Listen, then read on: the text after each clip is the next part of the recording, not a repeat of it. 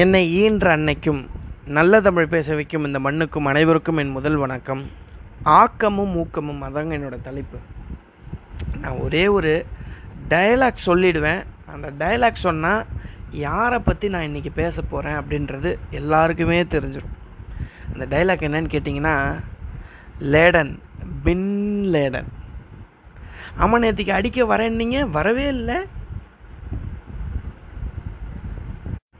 வேணாம் வலிக்குது அழுதுருவேன். இந்த டைலாக் சொன்ன உடனே நம்ம எல்லாருக்குமே தெரிஞ்சிருக்கும் நான் யாரை பற்றி பேச போகிறேன்னு ஆமாங்க நம்ம வடிவேல் சாரை பற்றி தான் நான் பேச போகிறேன் ஏன்னு கேட்டிங்கன்னா ஆக்கமும் ஊக்கமும் இவருக்கு என்னப்பா சம்மந்தம் இருக்குது அப்படின்னு நீங்கள் கேட்கலாம். அவருடைய வாழ்க்கையே அதில் சம்மந்தப்பட்டு இருக்குது அப்படின்றத நான் சொல்ல வந்தேன். எப்படின்னு கேட்டிங்கன்னா அவருடைய அப்பா மதுரையில் ஒரு ஃபோட்டோ ஃப்ரேம் மாற்ற கடையில் அவர் வச்சுருக்கார். குடும்பமே ரொம்ப வறுமையான குடும்பம். சின்ன வயசில் அவங்க அப்பா வந்து அந்த கடையில் வேலை பார்த்துட்டு இருக்கப்ப இவரும் அங்கே கடையில் போய் ஹெல்ப் பண்ணிகிட்டு இருப்பாராம். ஒரு நாள் அவங்க அப்பாவுக்கு உடம்பு சரியில்லாமல் போகுது. சின்ன வயசுலேருந்து நிறைய நாடக மேடையெல்லாம் ஏறி ஏறி அவரே நடித்து நடித்து பார்ப்பாராம். நடிப்பில் அவருக்கு அவ் அப்படிப்பட்ட ஆர்வம் வந்தது. ஒரு நாள் அவங்க அப்பாவுக்கு உடம்பு சரியில்லை.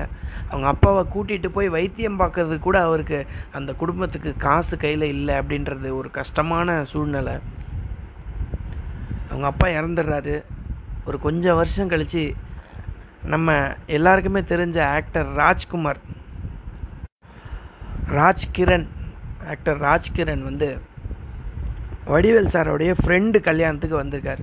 அப்போ வடிவேல் சாரை வந்து அவருடைய ஃப்ரெண்டு ராஜ்கிரண் சார்கிட்ட இன்ட்ரொடியூஸ் பண்ணுறாங்க இன்ட்ரொடியூஸ் பண்ணி முடிச்சுட்டு ரெண்டு வருஷம் கழித்து ராஜ்கிரண் சார் வந்து ஞாபகம் வச்சு அவருடைய ஃப்ரெண்டுக்கு காண்டாக்ட் பண்ணி வடிவேல் சாரை வந்து சென்னைக்கு ஒரு என் ராசாவின் மனசிலே அப்படின்ற படத்தில் நடிக்க வர்றதுக்காக அவர் கூப்பிட்ருக்காரு பாருங்கள் ரெண்டு வருஷம் கழித்து அவர் கூப்பிட்ருக்காரு அதில் அவர் மதுரையிலேருந்து இவர் சென்னைக்கு வந்த கதை தான் ரொம்ப சுவாரஸ்யமான கதை. எப்படி தெரியுங்களா? மதுரையில் இருக்கார் அவர். சென்னைக்கு வர்றதுக்கு கூட காசு இல்லை. வீட்டில் இருக்க பாத்திரத்தை எடுத்து விற்றுட்டு தான் காசு எடுத்தாராம். அப்படிப்பட்ட ஏழ்மையான குடும்பத்திலேருந்து வந்தார். காசை திரட்டி அவர் ஒரு லாரியை பிடிக்கிறாரு. சென்னைக்கு வர ஒரு லாரியை பிடிச்சி அந்த லாரியோட கிளீனர் கிட்ட கேட்குறாரு எப்பா சென்னை வரையும் போனோம் நான் ஒரு ஓரமாக உட்காந்துக்கிறேன். அப்படியே வந்துடுறேன்ப்பா அப்படின்ட்டுருக்காரு. நீ சீட்டில் உட்காரணுன்னா இருபத்தஞ்சி ரூபா. லாரிக்கு மேலேனா பதினஞ்சு ரூபா. எப்படி வசதின்னு கேட்குறாரு இவர் மேலே போய் உட்கார்றாரு. மேலே போய் உட்கார்ந்த உடனே கொஞ்சம் தூரத்தில் அசதியில் தூங்கிடுறாரு. பையில் இருக்க பணம்லாம் பறந்து போகுது. சாப்பிட்றதுக்கு இறங்குறாங்க. இறங்கும் போது அவர்கிட்ட காசு இல்லை. இப்போ காசு பறந்து போச்சுப்பா அப்படின்னு சொல்கிறாரு எல்லாருமே கிண்டல் பண்ணுறாங்க ஆனால் அந்த லாரியோட டிரைவர் மட்டும் பார்த்தீங்கன்னா நான் உன்னை நம்புகிறேன்ப்பா நான் உன்னை நம்புகிறேன் பரவாயில்ல நீ சாப்பிடுன்னு லாரி டிரைவர் சாப்பாடு வாங்கி கொடுத்து சென்னையில் இறக்கி விட்டு மேலும் அவர் கையில் காசு கொடுக்குறாரு. பாருங்கள் எப்படிப்பட்ட மனிதர்கள்லாம் இந்த பூமி பூமியில் வாழ்ந்திருக்காங்க அப்படின்னு. அந்த லாரி டிரைவர் விட்ட உடனே ஒரு ஏவிஎம் ஸ்டூடியோ வாசலில் கூட செக்யூரிட்டி உள்ளே விடல. செக்யூரிட்டி கேட்குறாரு எப்பா எதுக்கு போகிற ஏன்னா இவருடைய உடை வந்து அந்த மாதிரி இருக்கும். எப்படி எதுக்கு போகிற அப்படின்னு கேட்குறாரு இல்லை சார் ராஜ்கிரண் சார் கூப்பிட்ருக்காரு அப்படின்னா நடிப்பியா? நடிச்சு காட்டு அப்படிங்கிறாரு.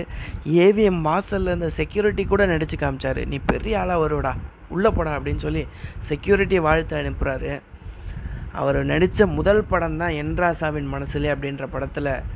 கவுண்டமணி சார் வந்து அவரை அடிக்கிற மாதிரி ஒரு காட்சி. அதுதான் முதல் காட்சியாக அவர் எடுக்கிறாங்க. அது எடுத்து படம் பயங்கர ஹிட் ஆகுது. ராஜ்கிரண் சார் வந்து நீ இங்கே இருப்பா சென்னையிலே இரு. ஒவ்வொரு வாய்ப்பும் உனக்கு வரும் அப்படின்னு சொல்கிறாரு அப்புறம் இருந்து நீங்கள் பார்த்தீங்கன்னா தமிழ்நாடே அஸ் புரட்டி போடுற அளவுக்கு மிகப்பெரிய நடிகராக வந்துட்டார். அவரே ஒன்று சொல்லுவார் தமிழ்நாட்டில் இருக்கிற ஒவ்வொரு வீட்லேயும் நான் இருப்பேன் ரேஷன் கார்டில் தான் நான் இல்லை அப்படின்னு சொல்லுவார். அதை விட முக்கியமான விஷயம் நாங்கள் காலேஜ் படிக்கிறப்ப வடிவேலு ஃபேன்ஸ் கிளப் அப்படின்னு சொல்லி அவருடைய டைலாக்லாம் ஒவ்வொருத்தரும் ஃப்ரெண்ட்ஸுக்குள்ளே அப்படியே சொல்லி சொல்லி பார்ப்போம். அப்படிப்பட்ட தீவிரமான ஃபேன்ஸ் எல்லாம் இருந்தாங்க. நான் என் ஃப்ரெண்ட்ஸ் எல்லாருமே அப்படிலாம் பண்ணுவோம். ஒரே ஒரு உதாரணம் சொன்னால் எங்கள் வீட்டில் நடந்த சம்பவம்.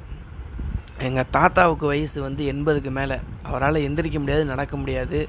உடம்பு சரியில்லை. அவர் எண்பத்தாறு எண்பத்தேழு வயசு வரையும் இருந்து இப்போ ரீசெண்டாக கொஞ்ச நாளைக்கு முன்னாடி இறந்து போனார். அவர்கிட்ட நாங்கள் ஃபோன் பண்ணுவோம். அவரால் எந்திரிக்க முடியாது நடக்க முடியாது. வெறும் பேச மட்டும் தான் முடியும். அவர் வாயில் கூட பேரலிசிஸ் வந்தது. அப்போ கூட நாங்கள் பேசுவோம். அவர் வடிவேலு அப்படின்ற பேர் சொன்னால் ரெண்டு நிமிஷம் சிரிப்பார். ரெண்டு நிமிஷம் மூணு நிமிஷம் சிரிப்பார். சிரித்து முடிச்சுட்டு எங்கள் கிட்டே கேட்பாரு அங்கே என்ன சாப்பாடு? அப்படின்னு கேட்பார் என்னவா இருக்கும்? நீங்கள் சொல்லுங்கள் அப்படின்னு நாங்கள் கேட்போம். அவர் சொல்லுவார் ஸ்ப்ரிங் ரோலா சிக்கன் கொக்காவா? அப்படின்னு கேட்பார் அப்படின்னு சொல்லிலாம் கிண்டல் பண்ணி அவர் பேசுவார். அவர் அத்தனை வயசு வரையும் ஆரோக்கியமாக வாழ்ந்ததுக்கு வடிவேல் சார் தான் காரணம்னு எங்கள் குடும்பத்தில் இருக்க எல்லாருக்குமே தெரியும். ஏன்னா டுவெண்ட்டி ஃபோர் ஹவர்ஸ் அவருடைய காமெடி மட்டும்தான் அவர் பார்ப்பார். அந்த அளவுக்கு மிகப்பெரிய நடிகராக இருந்தவர். இன்றைக்கி நிறைய பேர் பேசுகிறத பார்க்குறோம். நமக்கு பிபி ஏறுற மாதிரிலாம் நிறைய பேர் பேசுவாங்க. நம்ம பிபியும் நம்ம சுகர் லெவல்லாம் குறைக்கிற மாதிரி ஒரு நடிகர் இருக்கார் அப்படின்னா அவர் வடிவேல் சார் மட்டும்தான். இவருடைய வாழ்க்கையில் நான் பார்த்து கற்றுக்கிட்ட ஒரு விஷயம் என்னன்னு கேட்டிங்கன்னா எந்த அவருடைய முடி அசைவு கூட நடிக்கும். ஒன்றுமே இல்லைங்க. வெத்தலையை போட்டு சவைப்பார். அதை ஒரு காமெடியாக போடுவாங்க. அந்த அளவுக்கு அவருடைய நகத்துலேருந்து முடியிலேருந்து ஒவ்வொரு பாடியில் உள்ள ஒவ்வொரு பார்ட்ஸும் நடித்து காட்டும்.